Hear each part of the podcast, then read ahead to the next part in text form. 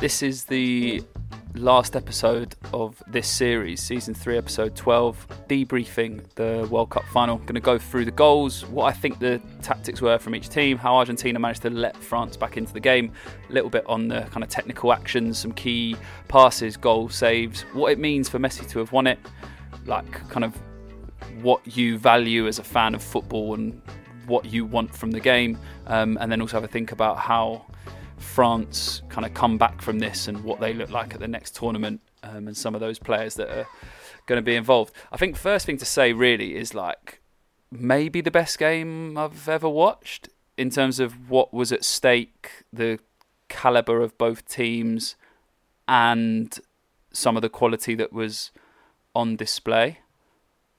Just so much fun to watch and feel like you're actually watching something special don't know how many times I've had that watching like big games at the World Cup before. I think if I think back to like watching Champions League finals, I remember when United won the treble. That felt like oh my gosh, that's amazing. Um, I think when Zidane threw the headbutt, that was obviously an unbelievably significant moment. And I also think when uh, when Barcelona were having that run when they beat United in well 2009, but I think more so 2011, and also when they beat Juventus in 2015. I remember watching those and thinking this is really, really, really special. And there's no question that last night was that as well. I wanted to primarily, to begin with, think about some of the ways that the the goals happened, and that first penalty, the way that they are able to work it wide, in my opinion, came about as a result of Di Maria being really, really high and wide for the. I think that happened in the twenty-something minute. Uh, for the time before that, he was already really, really dangerous and taking up positions that meant that they could really, really stretch the pitch. And there were some longer passes that got him the ball in good positions to be able to attack whoever was in front of him. But the way that they get the ball out wide with that little uh, first time volley pass from Alvarez was phenomenal. And I think it's probably significant that it was Dembele who had to try and deal with him. Earlier on in the tournament, I kind of looked at how Mbappe not defending and not being part of the plan for France to defend kind of has ramifications down the pitch. And that to me was no question a factor in Dembele having to be really, really deep and deal with the opposite winger, like not something that I think if he was given the choice he'd have to do. And definitely an, an element of Di Maria just being really, really good at close control dribbling, that chop to change direction and then touch out his feet to accelerate away was was brilliant. I don't think I even for a moment thought that Messi was going to miss, which is really interesting because he's like I think he's a completely average penalty taker from looking at some of the numbers. Like he's exceptional at literally everything apart from taking penalties, where he's just normal. But great penalty. And then the second goal was, I think, as good as there's been this tournament. In in well, it, it, again, it depends on what you want from a goal. But like for me, having a team play forward passes and have runners running forward as after they've played those is perfect. Like that's absolutely my bag in terms of what I would like to see from teams looking to try and create. And the run from Mac Allister after playing the pass, obviously the Messi round the corner is great. Alvarez again, brilliant pass to release. Mac Allister and Di Maria like times his run, and that finish is it's just brilliant. The Özil kind of bounce finish, um, you know, it's it's that but it's that like on an angle and it's that with the ball moving at speed which is yeah incredibly difficult to do. I've actually started doing that a little bit in uh, warm-ups i do with our goalkeeper before the game. We do some handling work and we do uh, some yeah w's and cups and some scoops and then i chuck in some of those where it could bobble up to become a cup or with like without changing the shape of my foot, I can still make that L shape and punch through the middle of the ball with the inside of my foot. But it could either go along the floor or pop up. Really, really difficult to deal with. Unbelievably good finish. Um, and then I think Argentina were just in control. Like the way that France have got their way through the tournament has been to have those periods where everything's just about all right. Like they're not out of it in the games where they've scored early. They're obviously in the game because they're either leading or if they haven't um, if they haven't scored, they're kind of level and everything's just about okay. Um, but the extent to which the game was over, I, I thought was pretty astonishing, given what then went on to happen. Given was pretty astonishing, given what went on to happen, and I I heard a couple of people say, you know, it was once Di Maria went off that that changed the game. I think it. I mean, before that, making the subs that uh, that France did to to take off Giroud and Dembele, I think like we were thinking about that as that was happening because in a weird way we thought that that might benefit Argentina because they would know that the players coming on had to, what they knew at half time how to change their plan based on what France had done. Like, I feel like keeping those subs until half time could have maybe given them a better chance to have the impact they wanted. And up until what 70 minutes, 74 minutes, Argentina was still in control of the game. I don't think there's any question about that. And it was, it was. I think uh, Musa Okwonga said it on Stadio when he said that it was like when they took Di Maria off. That was like the kind of recognition that the game was done, and that like they didn't need him anymore. And yeah, given what went on to happen, I just, uh, I just that's why you love football, and I think that's why it's so exciting to think about what Mbappe is going to be capable of, given that he's 23. Like he's nowhere near his final form as a player, and he's still the biggest like threat. Like he can affect the game in just seconds. And I don't know how Argentina let France back into the game. I think there were spells they had where they were really good at dealing with bits of pressure. Um, I met up with Drew this morning and we looked at well looked at we talked about how Rodrigo de Paul was able to just like break pressure either by protecting the ball and getting fouled or protecting it, protecting it and passing it into an area where there was no pressure, like those pressure breaking passes, pressure releasing passes. And then they just weren't able to do that. I mean, the goal, well, the way that France get their first penalty, Mbappe kind of flicks it over the top. And Otamendi is like, he's got a bit of space. There's a bit of space uh, between him and the ball, so he's got to cover a bit of space. But I, I don't think he can actually be in any other position than he is. Any deeper, then Mbappe would play it into feet, and if he's any higher, he wouldn't even be able to get back and even concede the penalty. So I think that's pretty tricky, particularly when you're up against someone who's so much more mobile and so much quicker than you. Um, and maybe there was a chance for him to clear the ball, but I actually don't know whether there was. I've looked at it a couple of times. I think it's just an awkward pass to deal with, and the player you're up against is going to get round you. Mbappe going the same way on three penalties is pretty astonishing. I thought Martinez was like of the three. I think that was the one where he had the chance to save it, but then 90 seconds later, the second goal, which I mean, it comes from like Messi losing the ball, which he so rarely does, particularly like over the halfway line. He's normally so good at just kind of keeping it, and he's happy staying in possession of the ball. Um, I think it's Coman who nicks it, and then they like have the chance to play forward. He has the chance to play it forward, but he doesn't.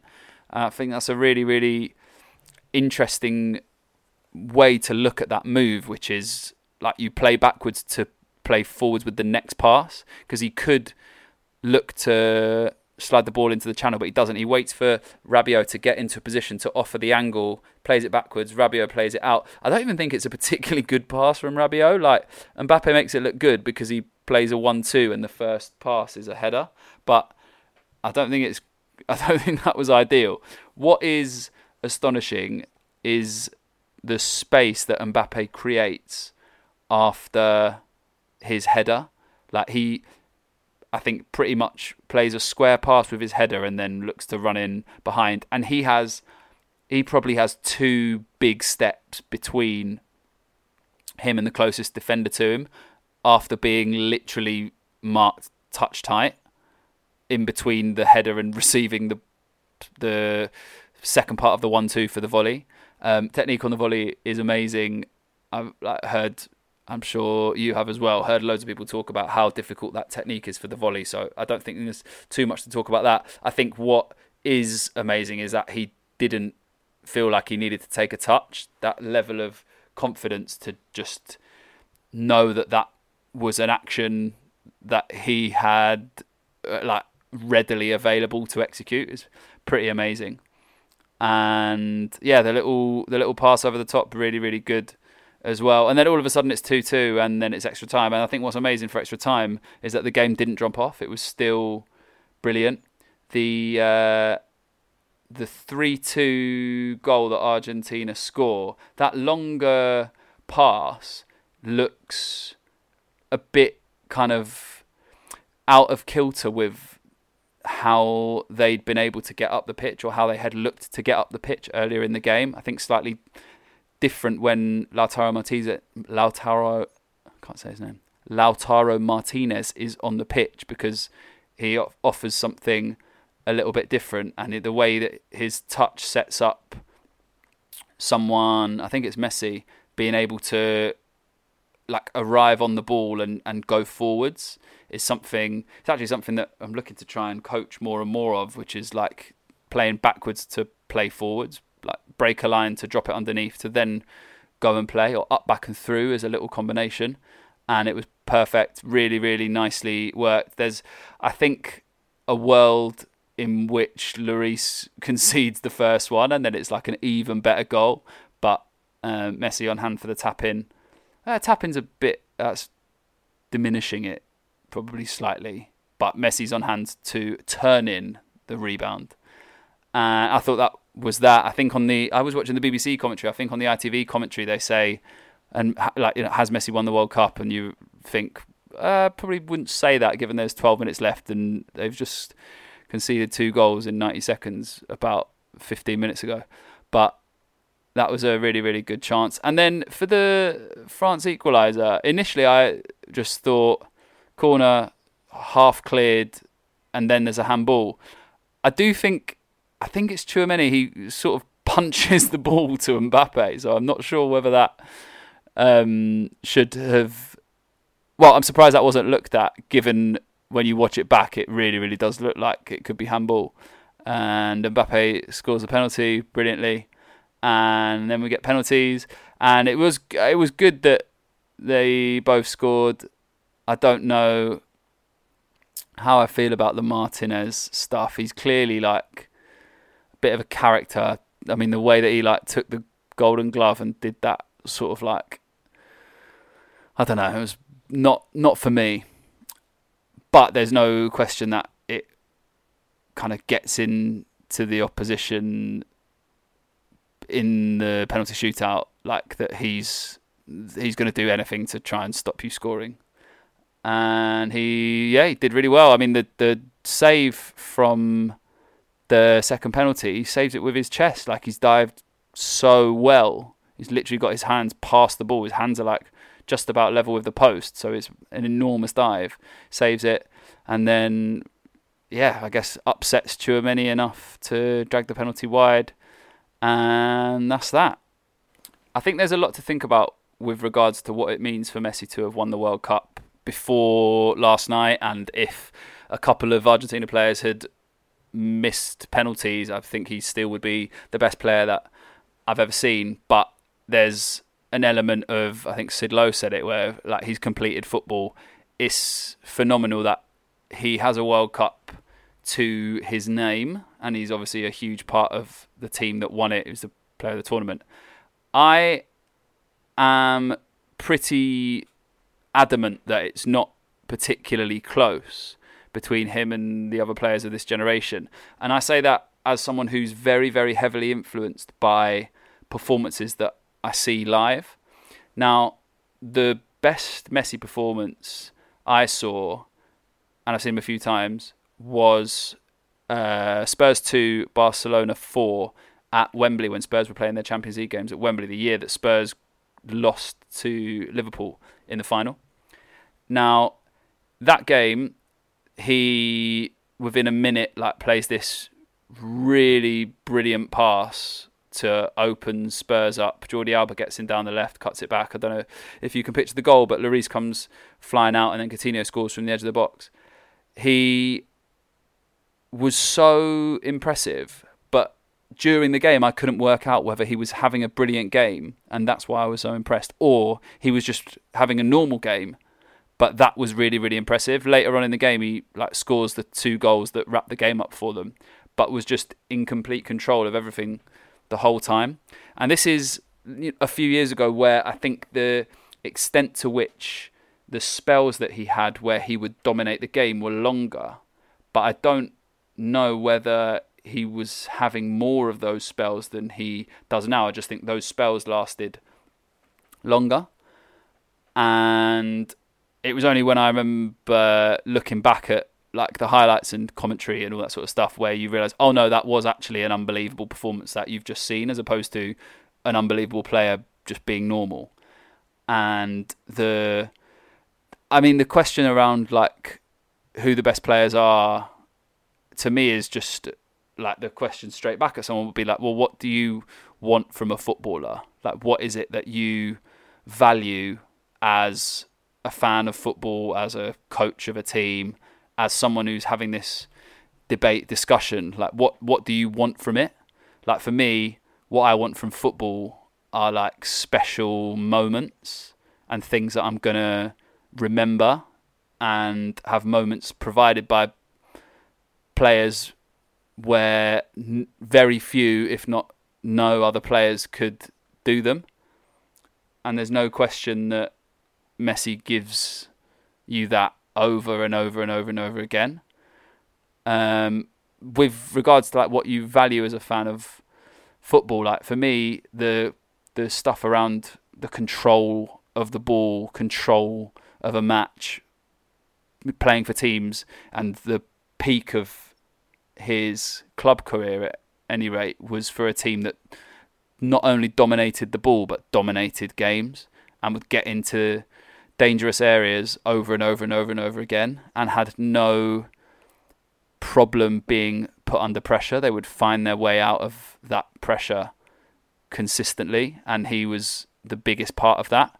And for him to captain a team that I think through the tournament had like some moments where it didn't seem like it was going to happen is just an unbelievable way for it to for it to finish. Doesn't seem like he's going to play another tournament. So what a, what a way to to finish that off, I suppose.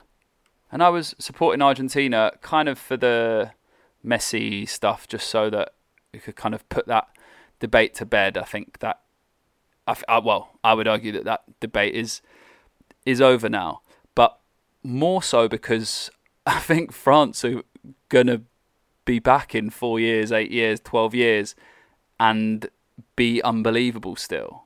Like that's the biggest the biggest takeaway for me, apart from like Messi, best player ever, kind of deal done, um, is thinking that France won it last time.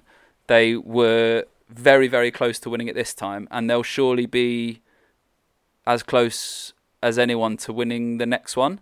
Like the I said this after the um, semi final as well, but the way that their bench is set up to be able to control games and play different styles is astonishing.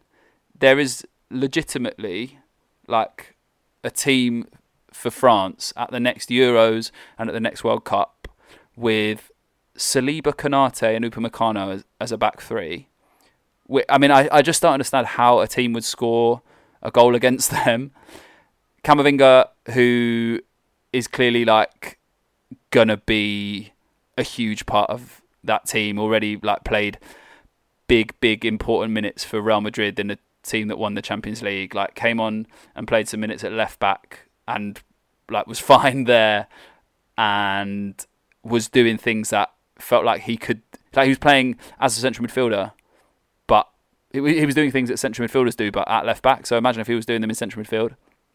Tchouameni and him I, I just don't see how anyone can can compare like they're kind of if you think that Pogba and Kante are out like your third fourth or fourth fifth with Rabiot like fourth fifth choice central midfielders are already elite and they're like teenagers or just turned 20 like it's it's pretty frightening I don't think that France and I said this to Luce like it, through the tournament they didn't miss Kante or Pogba really. It's just like those two were injured and it just didn't really matter.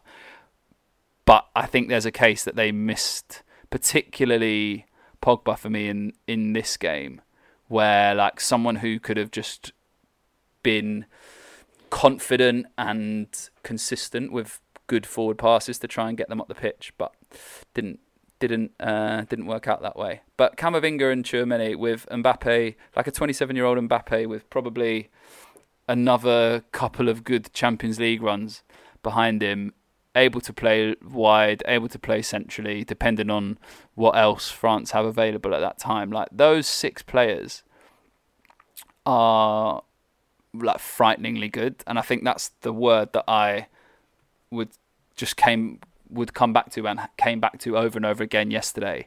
Looking at Mbappe was just like he's terrifying. I think Barry Glendenning had a bit where he talked about uh, doing like a virtual reality like experience, and one of the things that you could do in the experience was like be a defender and have Mbappe running at you. And he said it was like the scariest thing he's ever had happen to him in his life.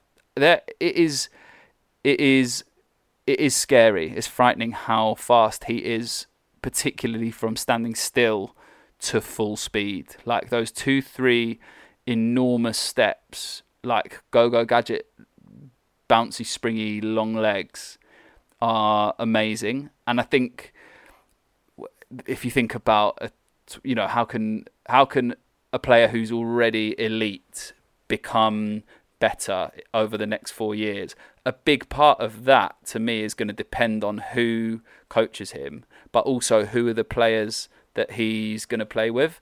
And there is, I think, so much stuff that you could do to make him even more dangerous and take those 90 second spells, well, that 90 second spell, or the multiple 10, 15 second spells he has where he's clearly the most dangerous player on the pitch and just make more of them happen. And if that happens, like he he will do as much in the game as anyone who has ever kind of come before him. If you think that he, you know, won the World Cup at 19 was an enormous part of that team. Had a great chance to win the Champions League against Bayern Munich. That Bayern Munich team were unbelievable like he just came up against an unbelievable team. He's a penalty shootout away from his second World Cup. It's it's ludicrous what um, what he's going to be capable of doing, and I think also as well it's something that probably doesn't get spoken about as much. But the you know there's been a lot of stats and and um, information around like how many players, how many World Cups different players have played at. A huge part of that is just like, are you born in a year that will mean that when you're good enough to be at a tournament, you're still really young. So like if you're 19, like Mbappe was at your first World Cup, yeah, you're going to have loads of them in him, in you. But he could have been 22 at his first World Cup, and then he probably loses one. Like a lot of that is just kind of luck down to where you when you were born, as much as are you good enough as a as a teenager. But I don't think France have two I don't think they can. Uh, it sounds silly to say because obviously you just lost devastating fashion the World Cup and you came back and went behind and came back again. But like, you won the last one, you're probably gonna be favourites for the next one. Like, let the let the other let the other kids have a go. I think also to just wrap this up, wanted to mention a bit on like how watching a game can be different depending on who's commentating, and like for me, Ally McCoist is the one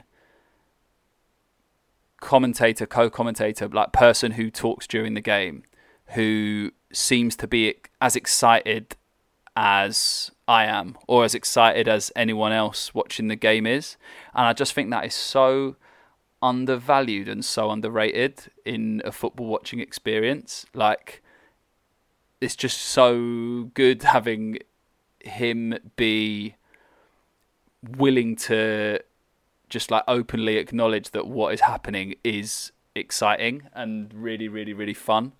Um, and he does it in a way that I think if you're like the main commentator, you can probably dial that up a little bit more because you're the one who's going to be describing what's going on. But the way that he like immediately will interject and not interrupt, like he'll he'll say what he thinks like second after it's happened, or as the main commentator is is like wrapping up the description of something, he'll say brilliant and like do it in a really really good way. I just think he's fantastic. And finally, I just think it's worth mentioning England and a little bit on Kane. I felt like coming into this tournament that Kane would be more of a penalty box striker, traditional number nine, than he is for Spurs. And I thought that for a couple of reasons. One, he, I think, pretty explicitly said that he wanted to win the Golden Boot. The best way for him to do that was to be around the box. But two, because England have really, really creative players who can create chances without him needing to drop deep and create chances. Now, he didn't do that as much as I thought he would and part of the surprise for me was like how well, through the tournament anyway how big a role Henderson had in creating chances. But all of that stems from Rice and Bellingham. I don't think I don't think I realized how good those two were. And Bellingham particularly not playing in the Premier League like you see it in the Champions League but to see him like with all the players that you know intimately on the pitch and still be the best at like progressing the ball was amazing. It was amazing. And I really hope like so Southgate's gonna stay on for the next tournament. I really hope we get to see a world where Rice is like kind of tasked to do what he did this tournament, but to be in there in that midfield with Foden and Bellingham, I just think that would be so much fun and it would give England a dynamic that they just don't have and haven't had. There has to be a way, looking at this from a coaching perspective, to like build an attacking system around Foden and Bellingham's abilities because like between them I think you've basically got everything that you could want a midfielder to do and Declan Rice is just astonishingly good at stopping counter attacks and being just in the right place. He's just in the right place all the time. But that's it for this tournament. That's it for this series. I am recording this on the 19th of December, about to have my final week of coaching um, for the calendar year. There are a couple of things that I'm hoping will land in the new year, which would really, really set me up nicely to to progress as a coach and get some really, really good experience with a different type of environment, different type of player, and be around some some really, really good coaches in addition to the ones that I'm working with already. Like there's no there's no question for me that I'm in a really good spot at Cuffley and working with Drew, but then also doing the coach development work that I'm doing with goal diggers and getting the practice at being in a position to support with practice design as well as coaching, like how to intervene, when to intervene, when you change your plan, when you stick with it, all those kinds of things. And looking ahead, like being being around a new a new club, um, if my practical observation goes well in the new year, like that that could really, really, really, I guess change. It would change my life, I suppose. In a, I don't want it to. I don't want to put all my hopes on it, but I do think it would really, really, really suit the kind of coaching that I want to try and do, and also it would suit my setup and my pursuit of trying to coach clients as a strength and conditioning personal trainer, but also be a really, really good all round football coach who can do position specific work with a goalkeeper, but also coach outfield players.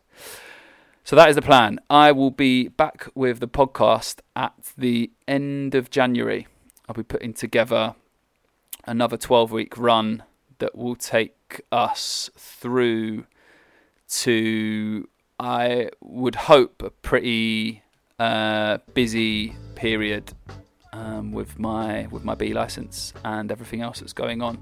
But I hope you have enjoyed this series. I've had a lot of fun doing it. I really appreciate everyone who's listened along, and I hope you have a wonderful break and enjoy a bit of time off, bit of downtime, and we will catch up in the new year.